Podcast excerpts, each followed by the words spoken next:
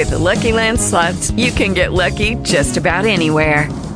This is your captain speaking. Uh, we've got clear runway and the weather's fine, but we're just going to circle up here a while and uh, get lucky. No, no, nothing like that. It's just these cash prizes add up quick. So I suggest you sit back, keep your tray table upright, and start getting lucky. Play for free at LuckyLandSlots.com. Are you feeling lucky? No purchase necessary. Void where prohibited by law. 18 plus terms and conditions apply. See website for details.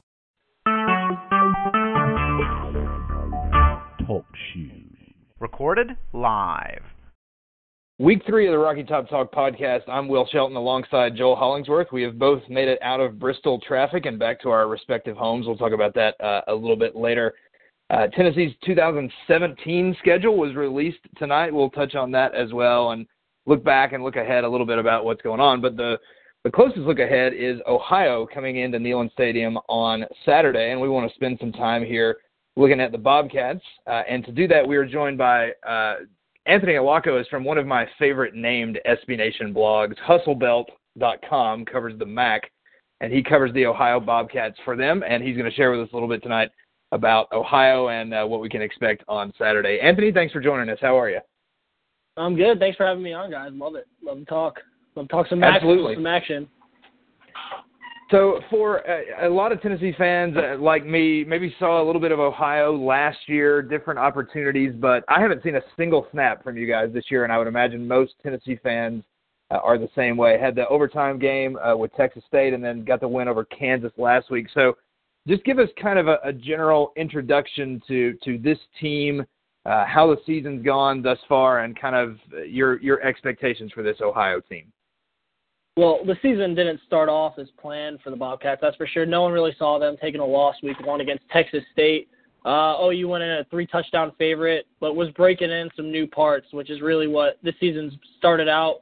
You know, coming off of camp, Sebastian Smith, the top target from last season out wide, he uh, is got a nagging groin injury from camp, so we haven't seen much of him, and that didn't make it easy on Greg Windham, who's the new starting quarterback. Uh, I don't know if you guys caught it, but uh, with graduation last year for Derrius Vick at quarterback, and then the guy expected to start J.D. Sprague, he uh, had to leave the game due to a nagging injury, and he's uh, no longer playing football. So Greg Windham was kind of thrown into the fire. And week one really had a good performance. Uh, that's probably the major storyline for OU this season would be the quarterback play, but also on the defensive side, they returned uh, basically everybody from the front seven, real good against the run, and all four defensive back starters graduated last year. So that's really what the question mark for Frank Solich and his and Jimmy Burrow's defense, the defensive coordinator for Ohio. They've been looking at the defensive backfield as kind of their question mark, and definitely in the first two weeks it's shown. When you look at Windham at quarterback, he, he seems to have uh, very clearly a, a good dual threat ability. Only one interception to five touchdowns so far this year, averaging uh, just a little under seven yards per pass attempt. Uh, but then on the ground, uh, he has certainly been involved as well with what Ohio has wanted to do uh, offensively. Just share a little bit about what he does. Like you said, very very early with this team and leading this team. But what's what's his function and, and kind of uh, how much of the offense with Ohio relies on on him being that dual threat? Well, yeah, uh, the dual threat is kind of something Tim Albin, the offensive coordinator, and Frank Solich both like to use a lot, and that's not just recently or this season with Windham. That's been since the Tyler Tettleton days back in 2013, 2014.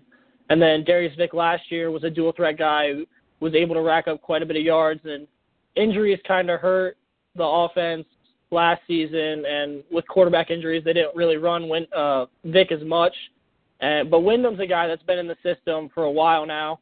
Um, he's an older guy and he knows the system well. And they don't the offense doesn't run if they're not attacking the edge with the quarterback for sure. Um, helps open up a lot of lanes for um, Brown and Irons on the inside. Maleek Irons and Dorian Brown are the two main runners for Ohio, and they really can't find lanes in this offense unless Papi White in the slot is getting five to seven carries a game and Windham's attacking the edge on the outside. They really can't get much started. See, there's, there's a good similarity there with Tennessee a little bit about how they use Josh Dobbs at quarterback, and then they've got kind of the the workhorse back. But then the, I, I was going to ask about Papi White of so he's got 17 carries through two games, uh, you know, fourth most on the team in carries.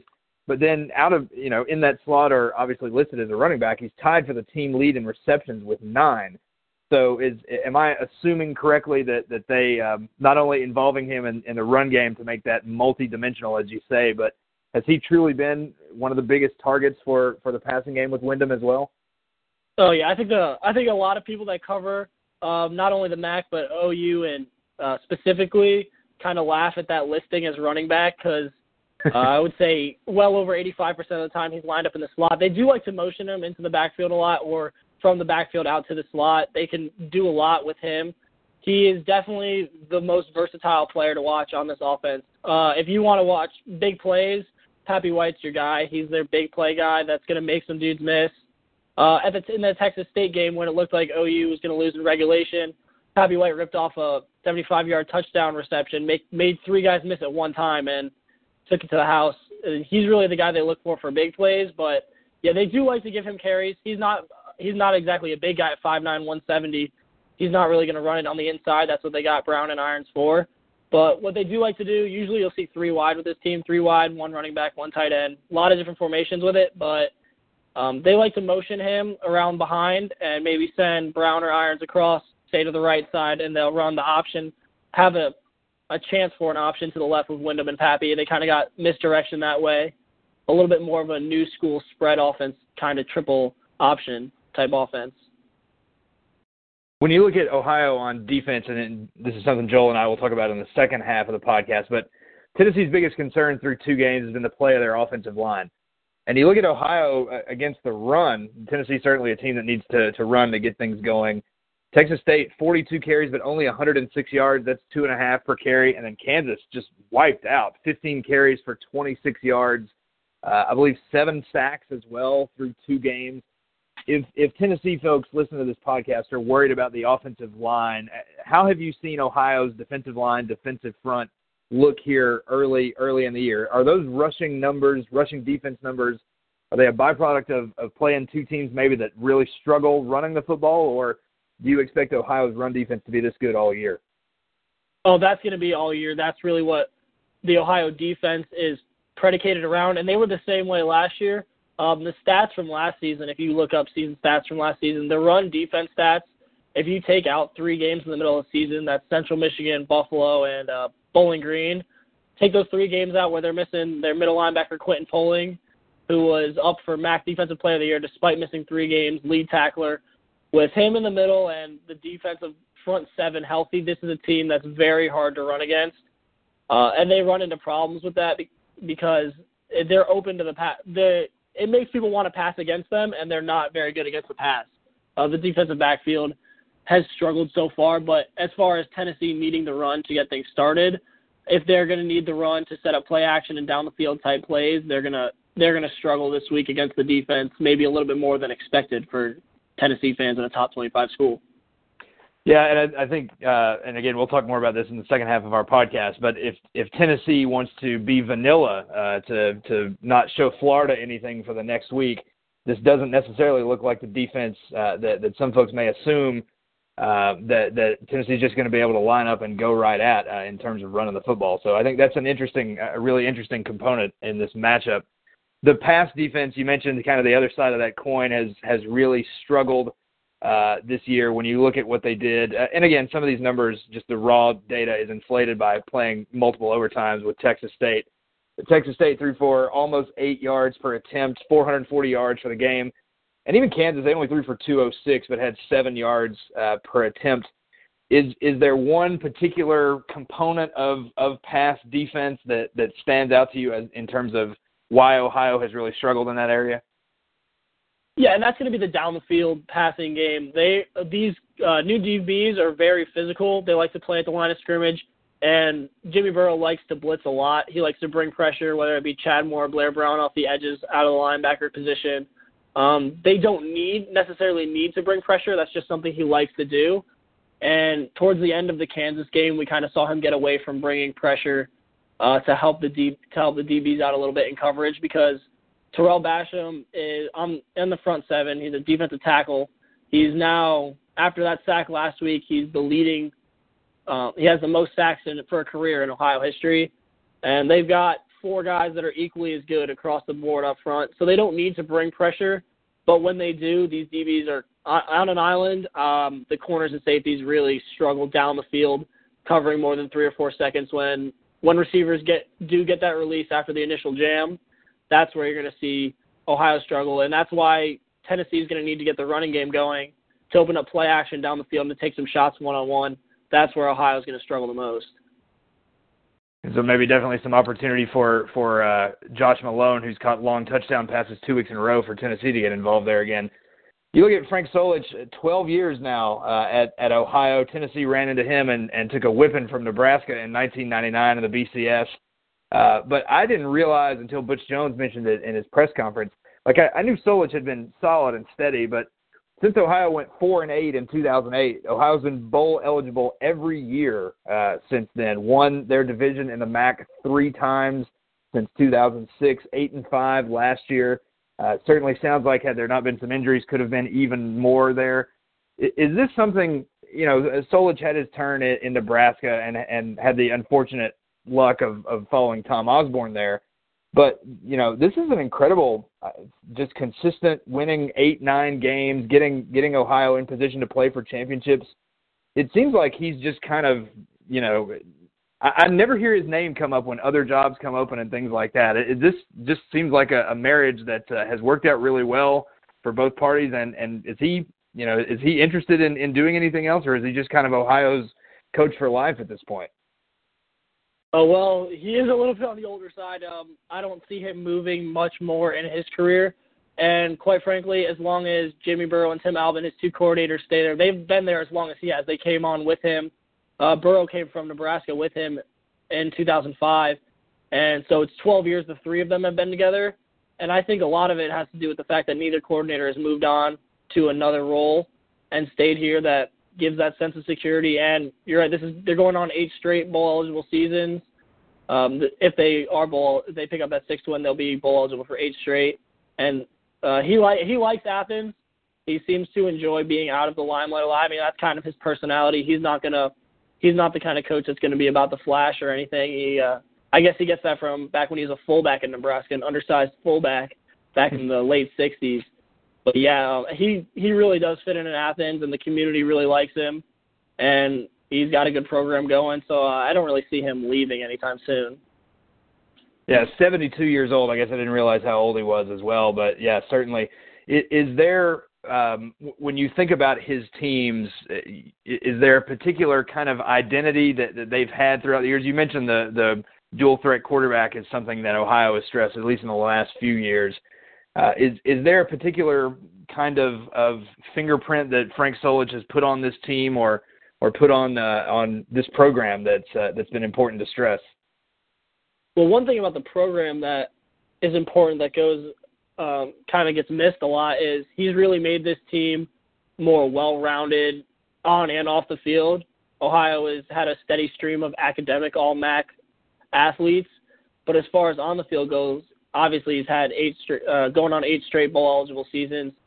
Uh, he's brought a lot to the program. Uh, one thing that has really been his mark, like you said, is that dual threat, no nonsense kind of offense. Um, they run downhill. There's not there's not going to be a lot of fancy trickery to his offense, and that's just kind of his personality as a guy.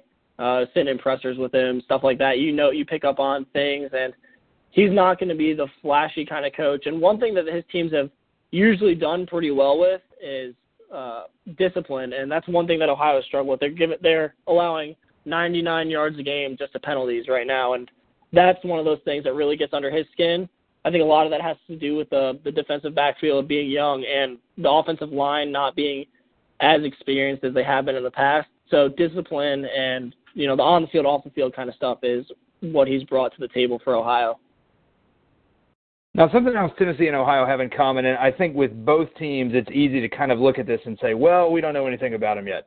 Tennessee and Ohio, one of just 16 teams in the country that are plus six or better in turnover margin through two games. Now, Ohio's been dead on three interceptions, three fumble recoveries, as opposed to Tennessee's incredible streak of recovering fumbles here with five on the year. But can you share a little bit just how those turnovers have uh, impacted the flow of both of those games? Did they come at crucial junctures? Were they particularly meaningful in, in winning or losing for the Bobcats, or is it just kind of still random sort of data at this point? Um, uh, a lot of it is random data, but I mean they have come when OU is struggling. OU has the defense has been known to give up drives this season, play well collectively for a game, but give up one or two drives. And I can remember uh, the fumble recovery by Torrin Davis was huge in turning around the game. And but the more important turnovers have been have maybe the most important turnover of the season was on the offensive side of the ball. Windham lost a fumble with two minutes left at the 50 yard line with possession up by one score against Texas State. And that allowed for the turnover led to a touchdown, which led to the overtimes, and OU really had the game secure there. So turnovers are one thing that are huge for this team, and they're taking care of the ball well on offense. But the defense, uh, with with the blitzing packages, and they like to bring a lot of pressure. And all three linebackers for Ohio are very good in pass coverage. It's it's coming down to the defensive backs you, like I said, the down the field pass game is something teams really like to go after and attempt with against this OU team, and that's where those big the big plays are going to come down the field. Kylen Nelson has really been the cover guy on the outside. Uh, he's got two of the interceptions, and Man Williams has the other one. Uh, but it's they've been in those jump ball kind of situations. None of them have really been a solid jump route. They're making plays that on those 50-50 balls. Um, they're not the kind of DBs that are re- reading the defense especially well and putting themselves in positions for those. They're kind of being targeted and stepping up uh, after being challenged. Um, yeah, but the front seven is going to force a lot of fumbles. You'll see that from this team. Uh, they are some big hitters and some guys that are in the right spots, never more than three steps away, really on a crossing route when someone's going underneath. Just a couple more questions, and we'll let you go. You can check out Anthony's great work again at, at uh, hustlebelt.com. Does all of their Ohio coverage. One thing you mentioned in the piece you wrote coming off the Kansas game uh, is is lots of great things for the Bobcats in that game. But is is this right? 14 negative yardage plays uh, against Kansas for the Ohio offense in that game. Yeah, four, they were tackled behind the line 14 times. A lot of that is on the outside kind of plays, and and quite frankly, I mean, from an outside perspective, it looks silly to me. Maybe there was reasoning for it, but um, I don't know. I think I put it in there. The one that stood out to me was a second and four. They ran a Papi White was out right in the slot, and they ran a toss sweep to him in the boundary after he motioned behind Windham, and he lost four yard or three or four yards to a third and seven, third and eight kind of situation when they had six on first. Um, those kinds of plays infuriate Solich. Uh, I don't know if he's in. Uh, I don't know if he's in Albin's ear about those or not. But I mean, they're they're the guys calling the plays, and they need. That's definitely one of the things that they're looking to clean up. That and the penalties are killing drives right now. But for the most part, all in all, this season they haven't really struggled to put together drives. They've made do with what they had on those negative plays.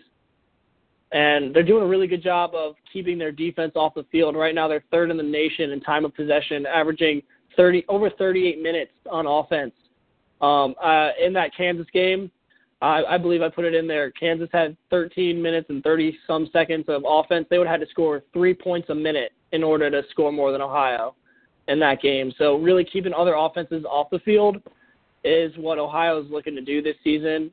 And those negative plays really put that in jeopardy. They're trying to keep those, like I said, the young defensive. It always comes back to that young defensive backfield.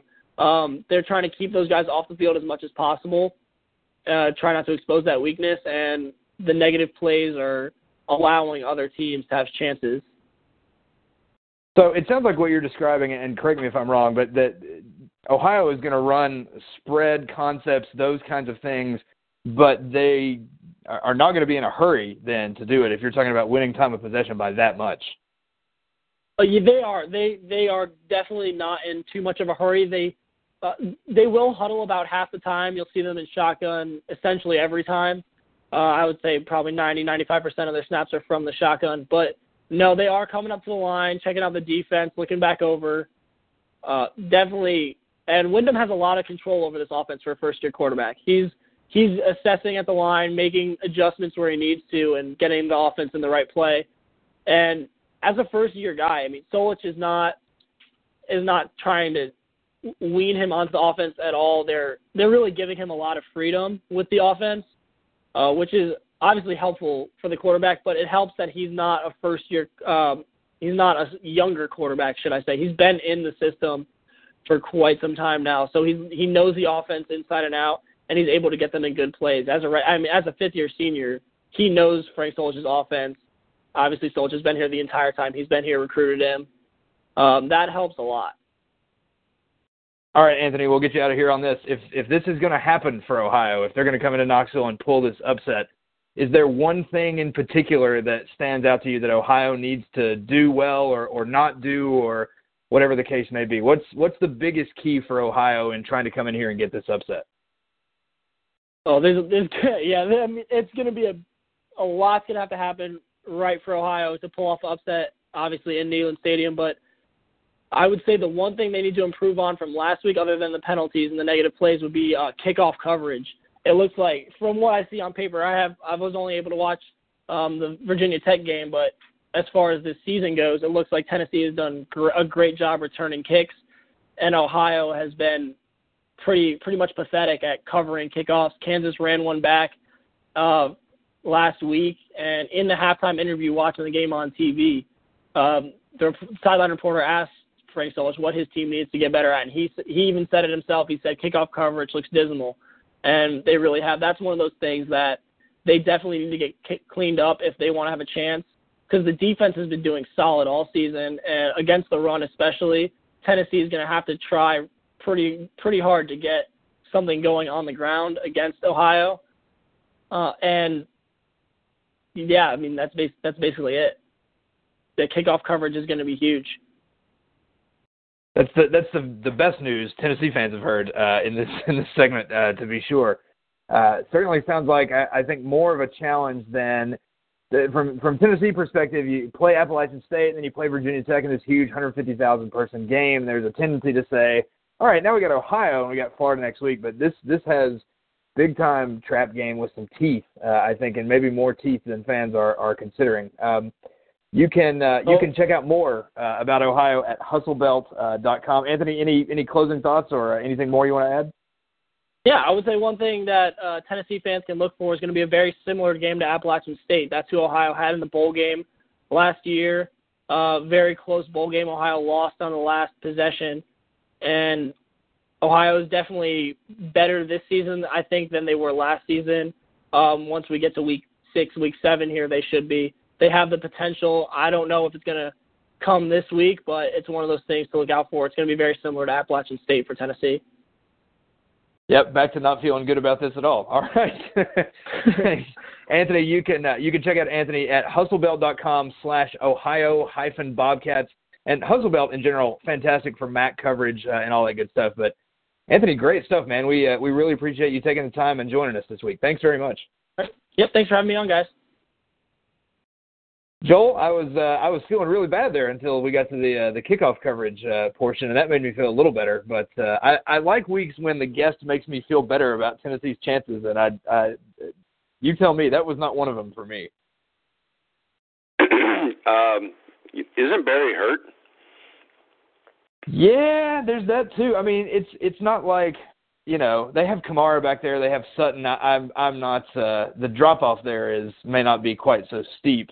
Right. Um, but uh, he, and we haven't seen. You know, he got one shot at it against uh, against App State. I, did we return any kicks uh, Saturday night? There? one. Yeah. So uh, and they weren't unfortunately they weren't employing the old kick it out of bounds uh, strategy either. So uh, that uh, uh, yeah one Tennessee on the books for one for 41 yards uh, and that's uh, that's it. Uh, I, I, I'm looking on the uh, the stats here for only Tennessee and Marshall have recorded one kick return uh, all year, and that's it. So, oh, nice. Yeah, the oh. good news is uh, 40, 41 yards is still third in the nation. So. Yeah, you know, uh, I, I I told you before we got on that I was going to wait to take my uh, Nyquil till we started the second half of the podcast. But when he started talking about App App State, uh, actually we just went ahead and did it. So that you know, everything he said was uh, actually kind of concerning. And before he even closed with expect a game like App State, yeah. um, I was thinking that anyway. I mean, good rush offense that's going to take a long time and uh, you know uh, squeeze the clock. um, and you know the the only thing that sounds like might be a weakness for them is pass defense, but uh, passing offense is not really our strength. So I think we're in for a long game. Maybe I don't know. I really don't understand this uh, twenty-seven and a half point line. Yeah, I, I'm same way on that.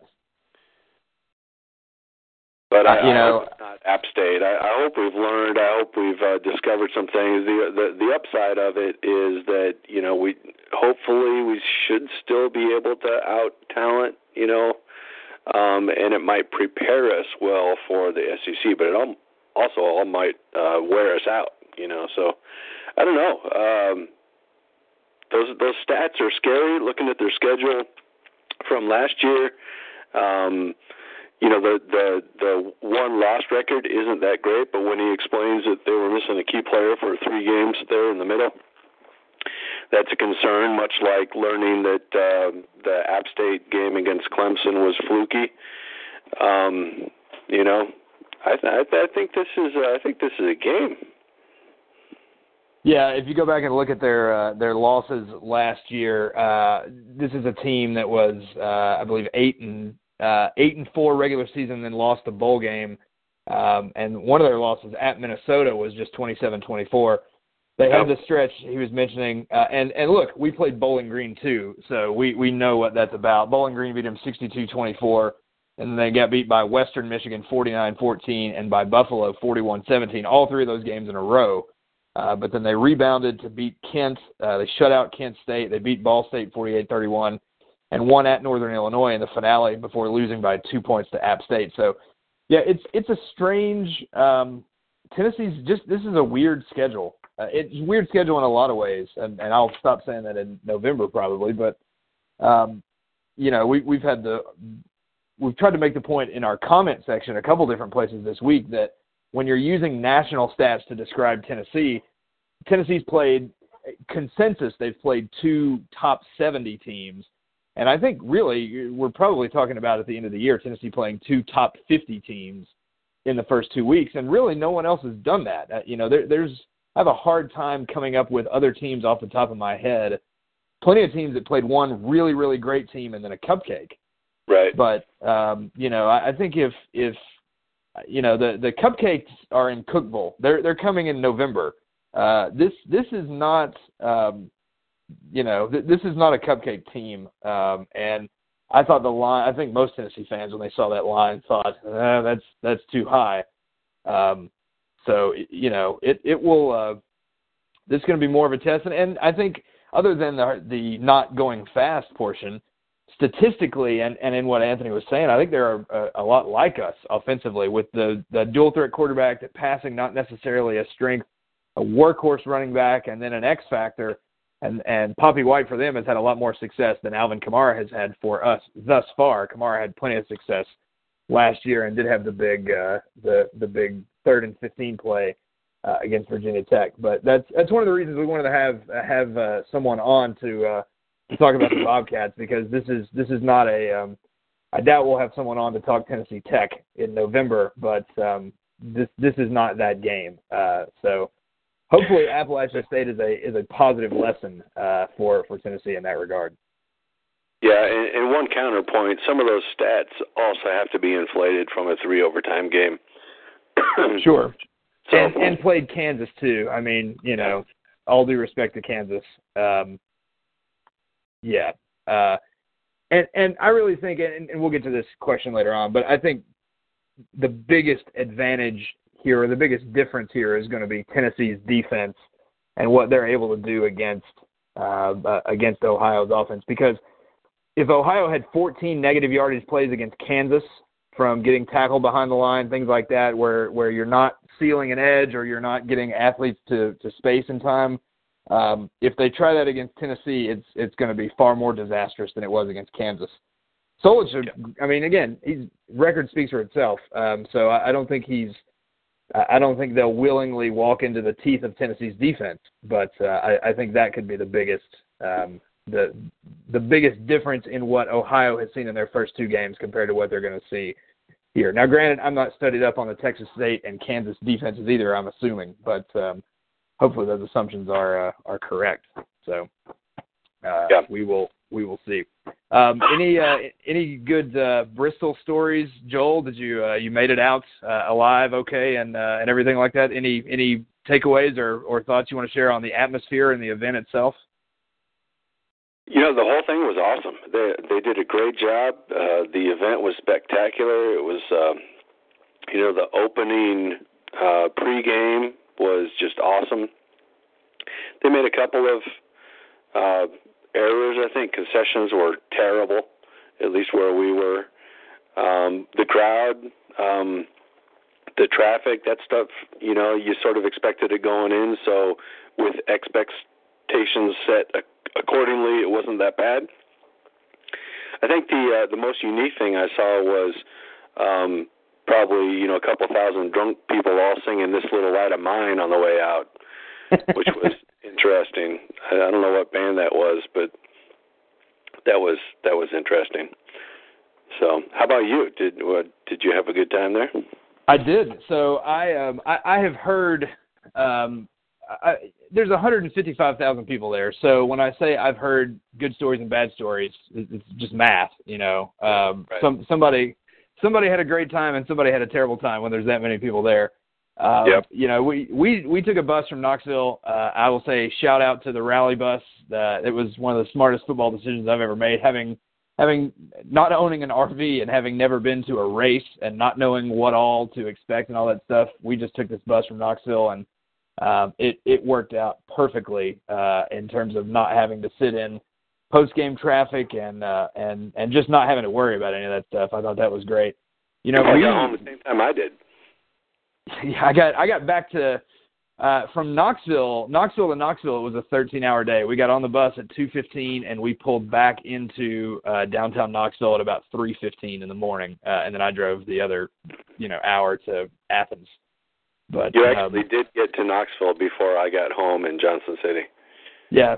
Well, where we were, uh, you know, they they parked all these buses, dozens of buses uh, for this game, and they just parked them all together. And I had I had, as many of you may know, I'm a pastor uh, by trade, and uh, I had already taken Sunday morning off, and and so was prepared for for whatever. But we rode this bus, and so when we got back on the bus at like 12:30, my wife and I I was resigned to like, okay, like we're we're gonna be in this parking lot till five in the morning, and that's fine. You know, we we got the win, we're on the bus, we got Wi-Fi, we got the the the Cal San Diego State game on TV uh, on the bus. You know, it was all it was everybody was happy. It was it was all good.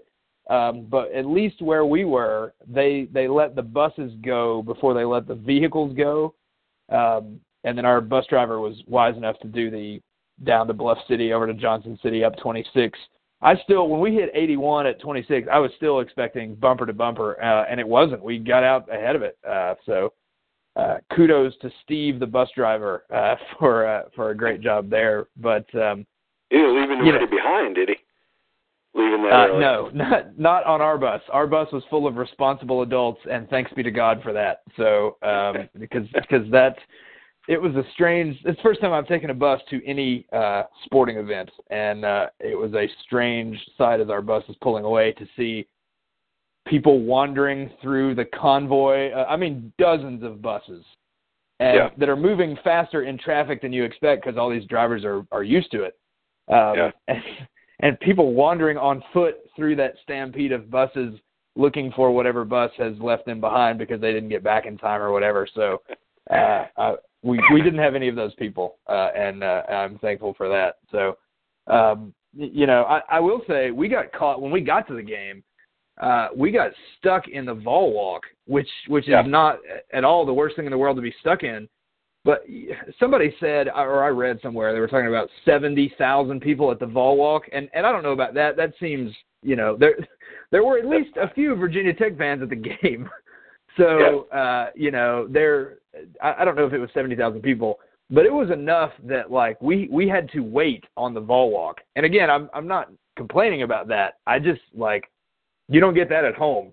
you know, uh, you can you can go around the Vol Walk if you need to in Knoxville. Uh, at at Bristol, our choice was to walk around the the entire property or wait for the Vol Walk, and so we we waited, and it was awesome and uh, and all of that. But I, you know, I had not.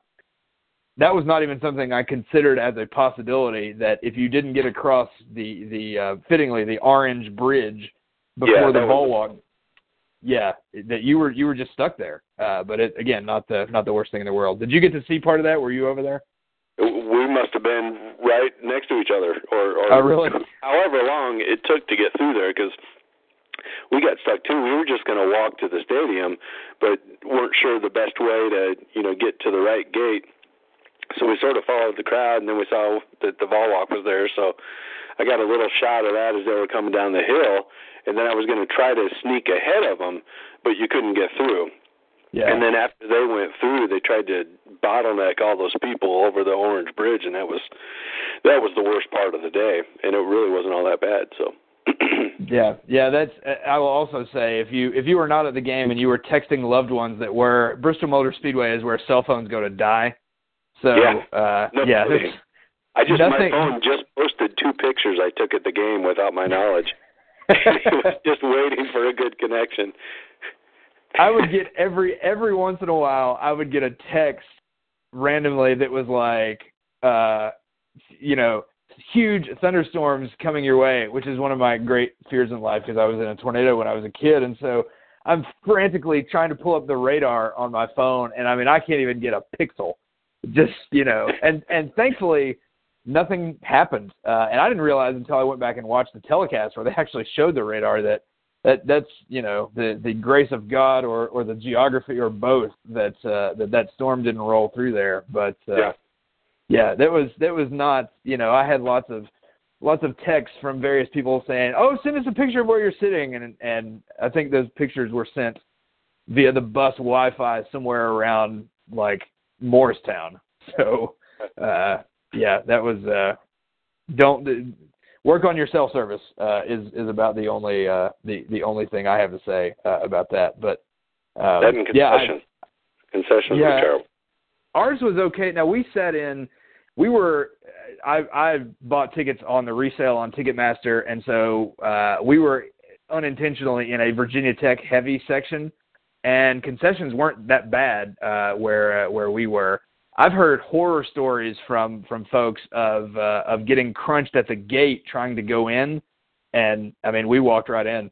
Uh, so I, you know, it may some of these things may have been a different experience if you weren't sitting in a Virginia Tech heavy section. Maybe that's just random. I don't know, but um, it was. Uh, I, I I was just overwhelmingly pleased uh, with the whole the whole experience. Uh, would would not be brave enough to try that without the bus, but uh, with the bus was uh, was certainly a, a great time, uh, and and hopefully that's kind of I think.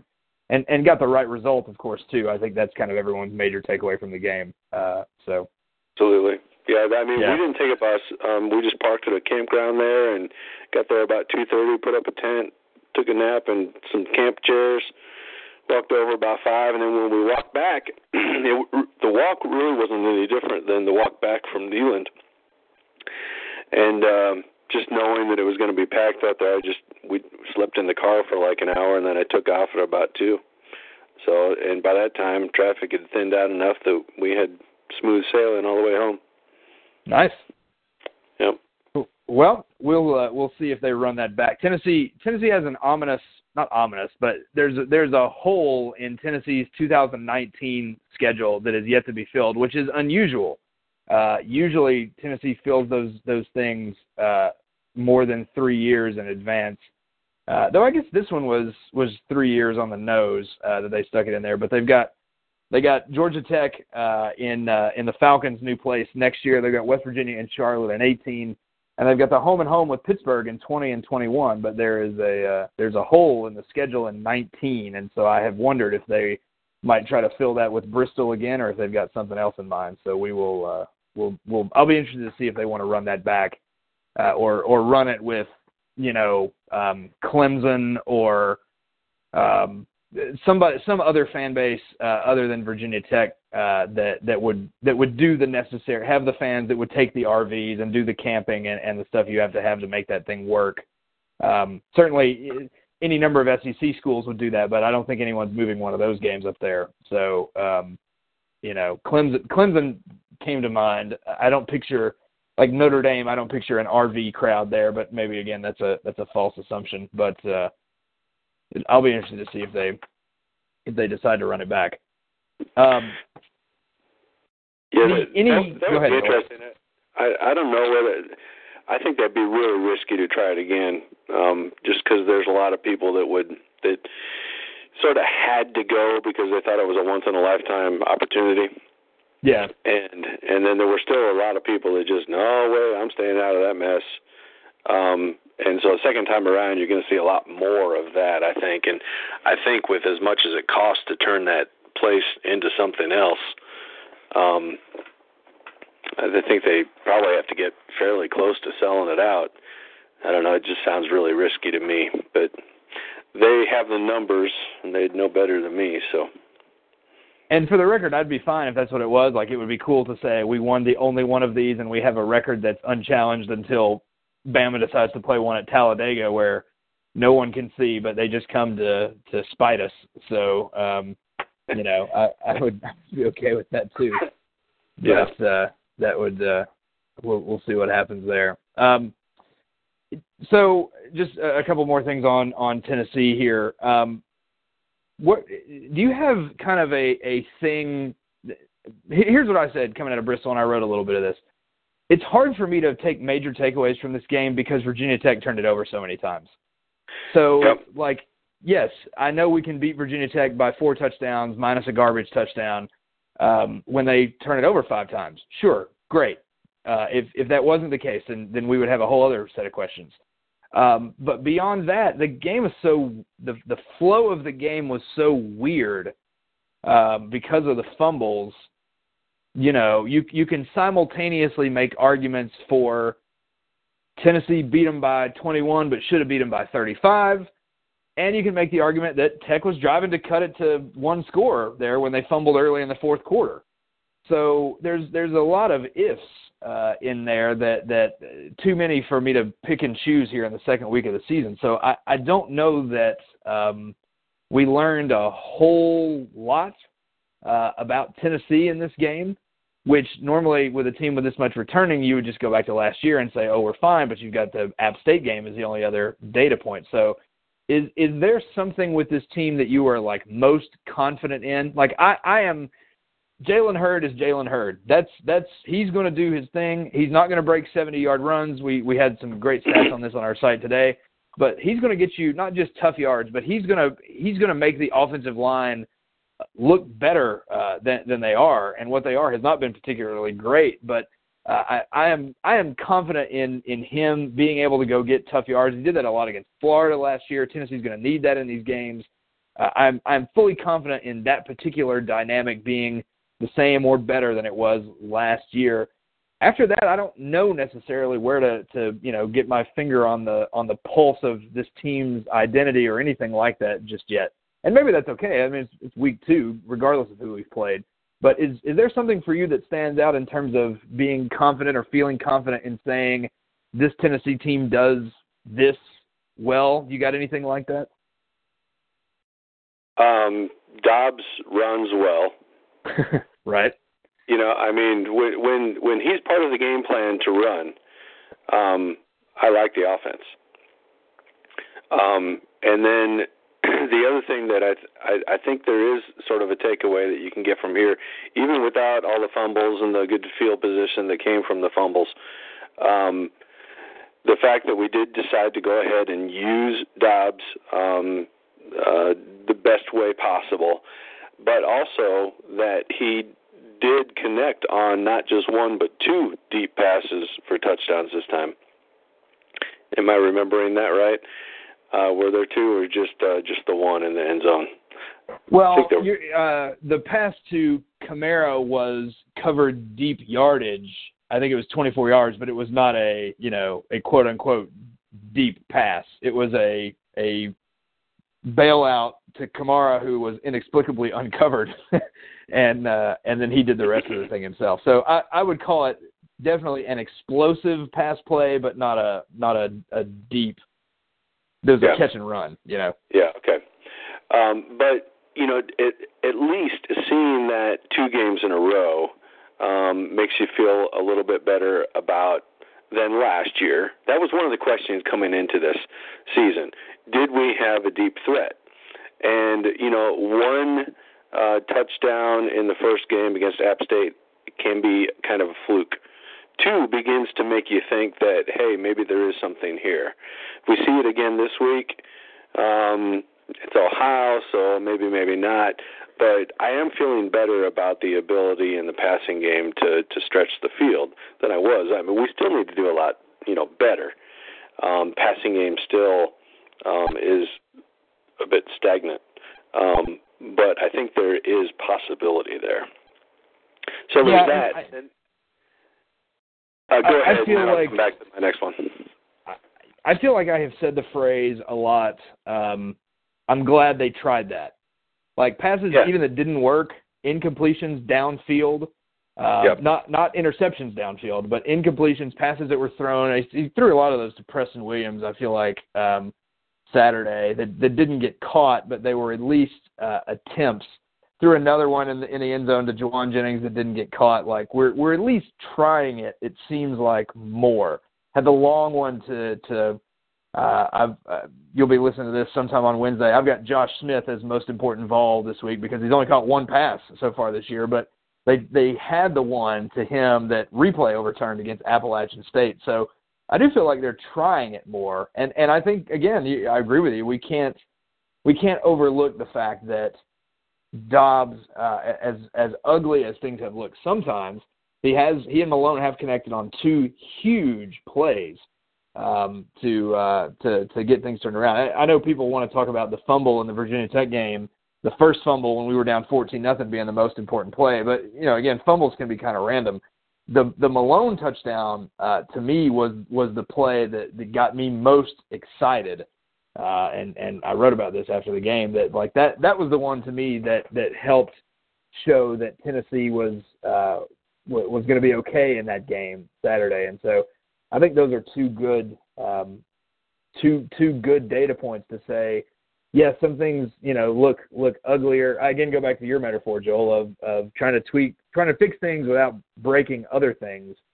So again, offensive line may have looked more fragile, but we have been more successful throwing the deep ball um, than than we were last year, and just in the first two games. And I think that's that's definitely something to uh, to note and and to look for going forward. And against Ohio, if if what we're hearing from from Anthony here is correct, then if Tennessee doesn't try to do some of that stuff, then we may be banging our heads against the wall for four quarters uh, with these guys. What was the Yeah. another point you were going to make?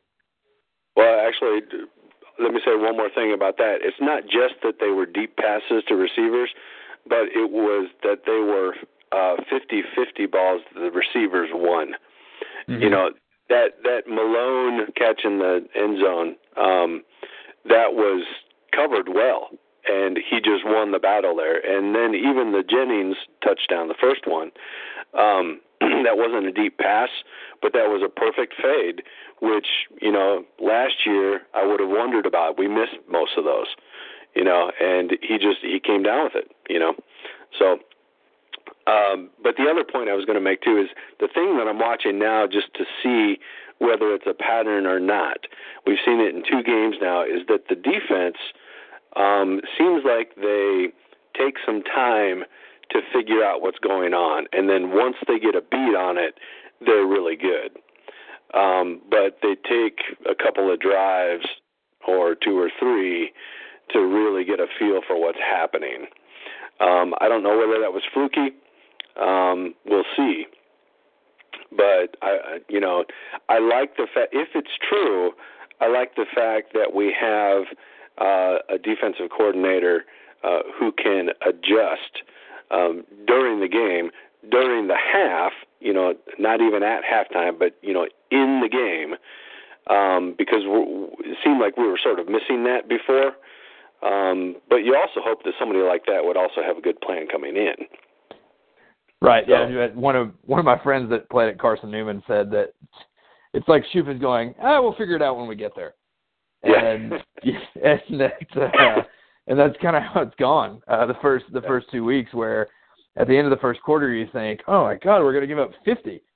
And then yeah. the rest of the game, we gave up zero to App State and three in before backups came in to Virginia Tech. So, um, yes, I, I too would like for him to uh, to to get that going a little sooner, and I'm sure Butch Jones would as well. But uh, I, so far, kudos to whatever percentage he's figuring out once it gets there uh, has uh, has has been good. So yeah, um, it is offensive line still where most of this conversation about this team getting better has to start. Like I, I we had this conversation uh, two years ago when a lot of these guys were freshmen and just getting started. Coleman Thomas, all these guys, and we said this is towards the end of the Justin Worley era. That is it oversimplification just to say as long as Tennessee's offensive line is this bad, it's hard to be better at at much of anything else. Now this group is not that bad. They, they one, they've got a mobile quarterback, but two, they're you know it's not target practice on the quarterback on every play like it was with Worley. Um, but you know, I, I just feel like for for all of the all of the ways in which we want to get frustrated or people want to get frustrated, whether that's with DeBord or with with Dobbs, and and Dobbs, I mean, at this point, you you got to kind of you know, we've seen this kid for four years. You, you're kind of, you know, he he is who he is, and uh, many of those things are excellent. Um, but he's he's not Peyton Manning, and he he's not didn't magically manifest into him during the off season.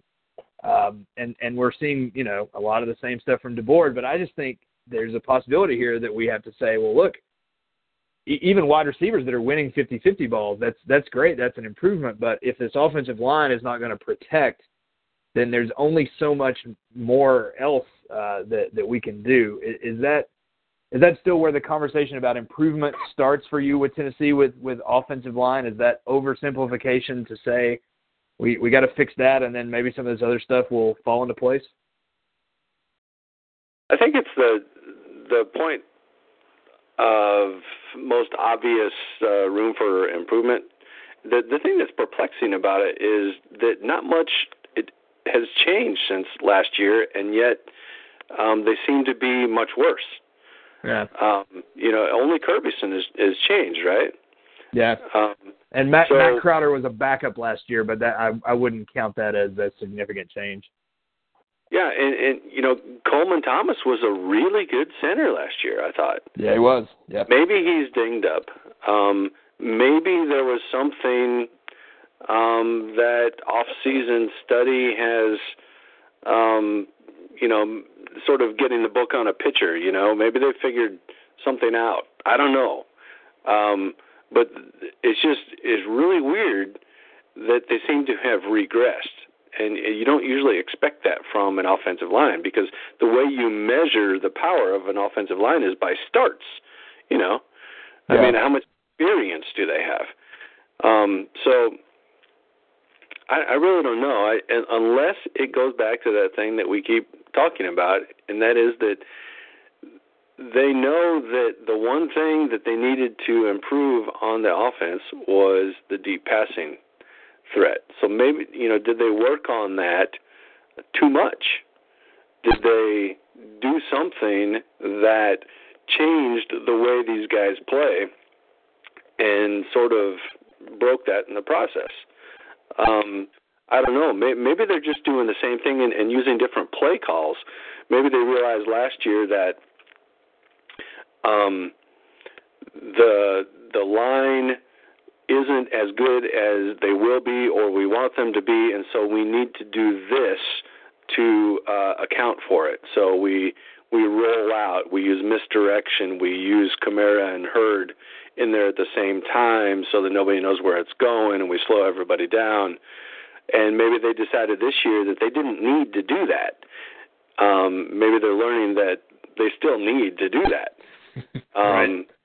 So I don't know. I, I don't know what's going on. I hope they get it figured out, but something is strange there. Yeah, and I feel like this week too, like it, it's unless Tennessee messes around and loses to Ohio, it's it, or you know Florida somehow messes around and loses this week, which uh, I can't even tell you who they're playing off the top of my head. Uh, so probably not. But um, if it's it's shaping up to be what everybody kind of thought it would be anyway, which is you come into the Florida game, Tennessee handles Ohio, and you really, really learn what Tennessee's got in that game. I, I think there was a chance to learn it Saturday, but again, you just can't. They fumbled five times. I'm glad they did, um, but I just have a hard time saying with with confidence, good or bad, confidently what we're good at, confidently what we're not good at. Beyond offensive line looks worse and and must improve, and Dobbs is still Dobbs um, it's it's hard to get a read on this team, and it's it's still hard to get a read on uh, on Shoop in a lot of ways. That's kind of my hope with not just Ohio, but going forward is, yeah, Tennessee's offense may may if they want to come out and be vanilla and keep Dobbs healthy, they they may beat their heads against the wall against Ohio, but Ohio may again. App State scored nothing after that first burst, and Virginia Tech scored three. Um, so you know, Tennessee's defense may have an opportunity to look great uh, on Saturday. Now you got the Darrin Kirkland situation, so that'll be interesting to see what they decide to do there. Um, but uh, you know, e- even that, I just feel like unless something strange happens this week, or or suddenly Tennessee shows up and blows out Ohio by 65 points, um, I, think we're just going to come to next week and and be sitting here a week from now on this podcast saying we're getting ready to learn a whole lot um, and uh, and and that's the point. I, I don't know. We will uh, we'll see. We'll find out what uh, what Tennessee's got in that thing uh, going forward. Um, yeah, real quick to point out. Uh, go ahead, Joel. That's, that's a good point. I, I wanted to say one quick thing about the fumbles too. There's been a lot of discussion about how much of fumbles is fluky, how much is luck, how much is talent. You know, and I think it's you know it's a lot of different things, but I remember hearing Dobbs. I think it was after the App State game. Somebody was asking him about. I guess it was Hurd falling on that fumble in the end zone, right? And he was like, yes. "No, you know, I I knew what was happening. We've we we practice all the time, cover down." And and he mentioned that phrase um like three or four times in his 40 second answer, cover down. And I was like, what is what is cover down? And I think after hearing it for the fourth time, I think what he was saying is they're taught to play to the whistle, all you know, to to cover the play until the ball carrier is on the ground and still has the ball. So, you know, I think there is a little bit maybe more skill than we really realize that these guys have been conditioned to watch for fumbles all the way to the end so that they're ready in case they get the opportunity. Good point, and and certainly one that has helped and can help Tennessee uh, going forward. Yeah, there's there's plenty of. Uh, Bill Connelly had another piece today about, and he's a big proponent of you know fumbles once the ball hits the ground are 50-50, and Tennessee has recovered uh, I think 10 out of 12 uh, in these games. So um, you know, certainly uh, something that uh, that that Tennessee you'd like to fumble less from their perspective, uh, but also can't rely on that. But neither can Ohio. That's that's the thing too. Ohio has also been fortunate with field position and fumbles, and and I'm not sure that that's going to manifest itself Saturday either. Um, real quick, just uh, uh, 30 seconds on uh, on Tennessee's schedule next year. Uh, I I think whoever made that schedule listened to everyone that griped about this year's schedule and then said okay because this year you got the four most difficult games in a row: Florida, Georgia, Texas A&M, Alabama. And now next year, the four most difficult games on the schedule, Florida, Georgia, Alabama, and LSU comes to Knoxville in the rotation next year, uh, are all spread apart uh, and and pretty well and in some interesting kinds of ways. Um, Tennessee will go to the new. We're not going to call it the new Georgia Dome because that place is bad for us. Um, but the uh, Mercedes-Benz Falcons Dome or whatever they're going to call it uh, to play Georgia Tech on Labor Day. Uh, but then there is, with, with the possible exception of playing South Carolina on October 14th and then having to turn around and go to Tuscaloosa. We'll see what South Carolina is like next year. there's gaps really with everything else. Florida is bookended by visits from Indiana State and UMass. Georgia is bookended by UMass and a bye week. Alabama is bookended by South Carolina and Kentucky. And then you get LSU on November 18th, the next to last game of the season, the old Kentucky spot uh, that's been occupied by Missouri for the last couple of years. Missouri gets bumped up one week, and that means LSU is bookended by Missouri and Vanderbilt. And so there's a there's a nice cushion uh, there between all those games. And, and the point I made when we wrote this up real quick is that we're not used to having that that late November thing where we look at and say that's a huge game. So next year, you know, even if Tennessee navigates the Florida Georgia portion of the schedule, you're you can't say uh, like this year we feel comfortable in saying if Tennessee beats Florida and Tennessee beats Georgia, they're almost certainly going to win the East. Next year, when you've still got Alabama and LSU floating around out there, like that's a that's a tough. Uh, we're we're going to say if we can beat LSU a lot next year. So um, I just uh, I thought that was a really interesting kind of. Um, I'm not complaining. I don't I don't mean to call it an overcorrection in a negative way, but it's very different than the schedule that Tennessee just saw, and will be a very different fan experience to have such a huge game um, in the in the next to last week of the season. So uh, we look forward to welcoming our friends from LSU on November 18th of 2017. Joel, any thoughts on that or, or anything else on the Vols this week? No, I kind of like the look of it. Um, it'd be nice, you know, we're used to coasting in uh, November, although. I think maybe that's an old memory. it's a pre a pre Missouri memory memory certainly. That's right. Yeah. Um, so yeah, I mean it'll be nice. You know, I, I kind of wish it. I don't know. Uh, the the other thing is, I'm wondering how good LSU is going to be next year. Um, I mean, did we draw the the two strongest teams again? Um, so I don't know. Those are my first thoughts. I, I'm just looking at it for the first time right now. So everyone on Twitter when we posted that, not everyone, but the responses that we got on Twitter were, you know, instantly. Well, it depends on who LSU's new coach is. So uh, you know, not not a lot of faith in the hat uh, from that direction, uh, which is not surprising given the way things have gone to start the year for them. But we'll see. Still zero and zero in SEC play is LSU, so who knows? They can still rebound. I I was real high on them uh, heading into the season, and I don't know that uh, the the Wisconsin thing really kills that. I don't know. We'll see new quarterback got in some action last week, so maybe that will that that was my that and just general weirdness with uh Miles is is my reason for not being so high on them. But yeah, a lot of a lot of football left to be played uh for, for everyone. Uh, only really only Kentucky at this point uh do do we look at and say, yeah, those guys are uh those guys are probably done. So um or yeah. or at least I do. That Phil Steele does this ranking every week of you know which who had the absolute best. Uh, some other people do this too, Connelly and some others of who had the absolute best performance uh, of the week. And of course, uh, the Florida Gators last week, the best performance in the nation, and and just blowing the doors off of a Kentucky team that uh, I also saw on Twitter today is looking at something like a $17 million buyout if they fire Stoops and all of his assistants at the end of this year. So, yeah. you know, good luck with that and uh, uh-huh. and hope hope you win some basketball games there. But uh, that is a steep price. Do what? Basketball can pay for that, right? I've, it's a revenue sport, but I don't I don't know how much revenue it's uh, it's it's drawn in there. Maybe they can get Cal to cut a check there and uh, and help them out. But man, that's a that's a steep. Not even Tennessee has paid a buyout like that. Not not to one not to one coaching staff anyway. So uh, we will uh, we'll see what happens there. That's what they get for stealing our checkerboards. You know, trying to right. be like us, they're going to have to pay some buyouts to you know keep up. That's good. That's good.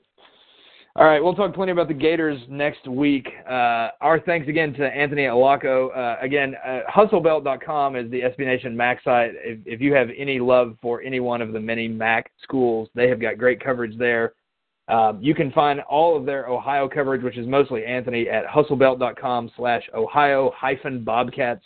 uh, really good, um, just just good write ups of both of their games that kind of helped. If if you like me have not seen a, a single down of them this year, uh, really helpful, and uh, he was helpful in uh, in in increased my blood pressure a time or two there uh, tonight. So that's really good. Uh, that's that's good. But uh, check out Anthony's work there, and uh, we will have plenty of great stuff. Our thanks to uh, all the all the guys on our site that have been doing. Uh, th- there's lots more uh, advanced stats and math uh, on the uh, on the site, which I am happy to let someone else handle.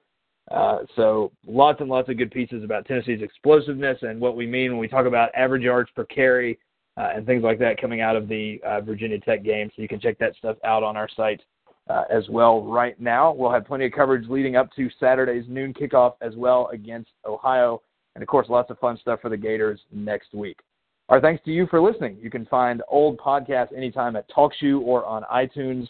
Our thanks again to Anthony Allocco for Joel Hollingsworth. I'm Will Shelton, and this has been the Rocky Top Talk podcast.